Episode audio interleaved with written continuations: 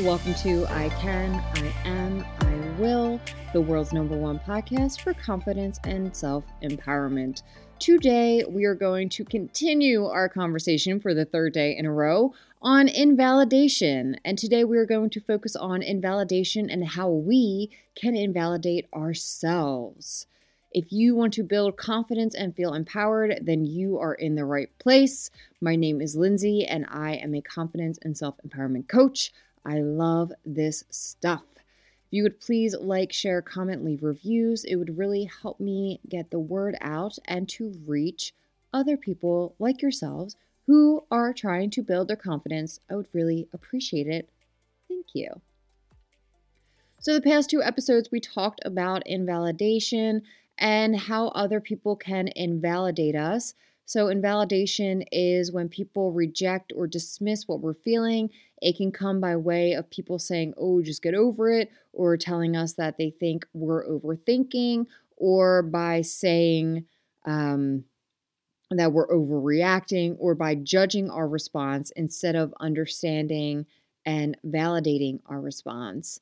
So, validation would be someone understanding why we feel a certain way by saying, like, oh, I can understand why you would be angry, or I can understand why you would feel that way.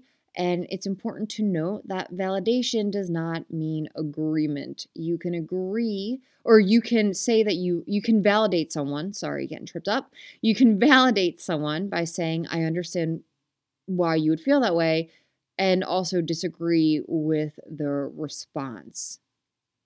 And today I want to talk about invalidation and how we can invalidate ourselves because we may be invalidating ourselves simply for the fact that we've been invalidated in our lives and we think that the way that we're feeling is wrong, or what we are thinking is wrong, or who we are is wrong.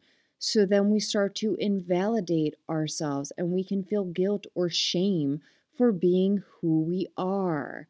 And not only does external validation hurt us, but that invalidation, that internal invalidation, can really hurt us and make us feel depressed and anxious and a lack of fulfillment.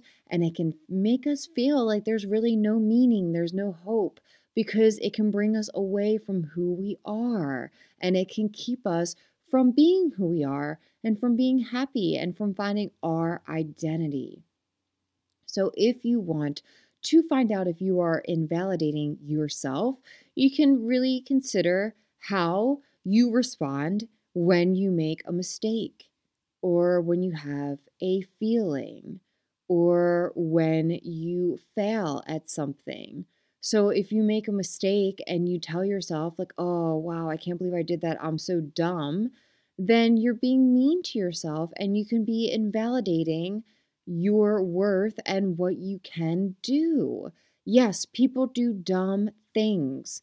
We are human beings. Humans do dumb stuff. It sucks. It's annoying, but it happens.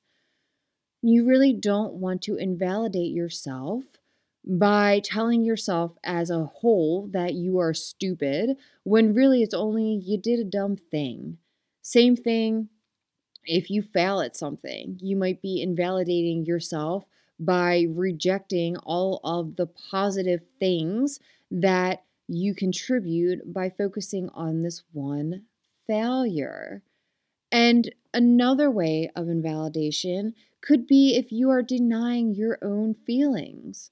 So if you feel uncomfortable or you feel upset or you feel sad about something, you are feeling that way for a reason.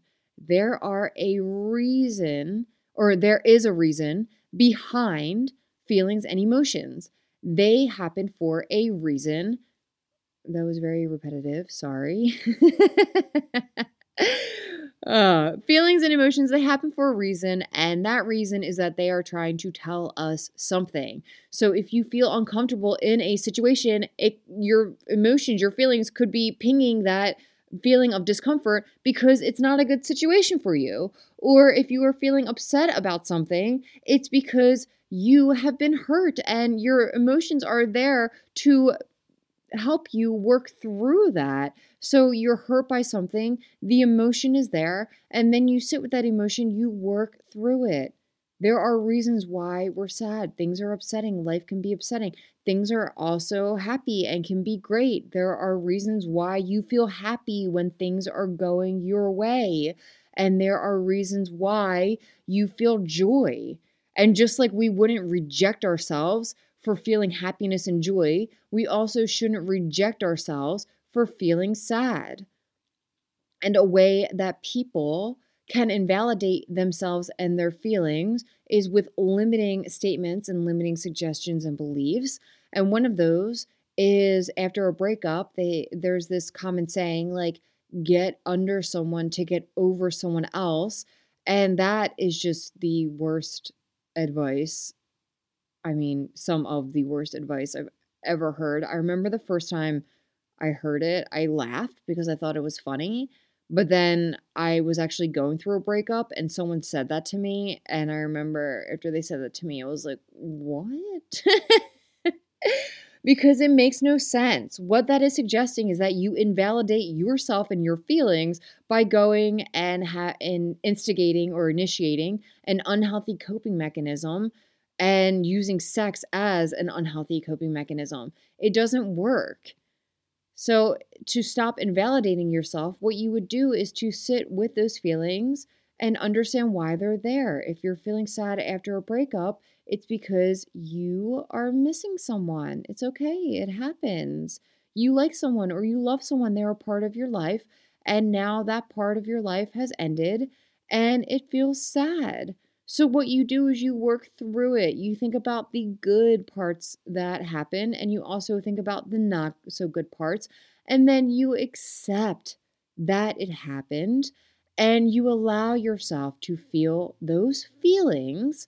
And then, when you are ready, you can decide if you want to start dating again, or maybe you want to be single for a little while.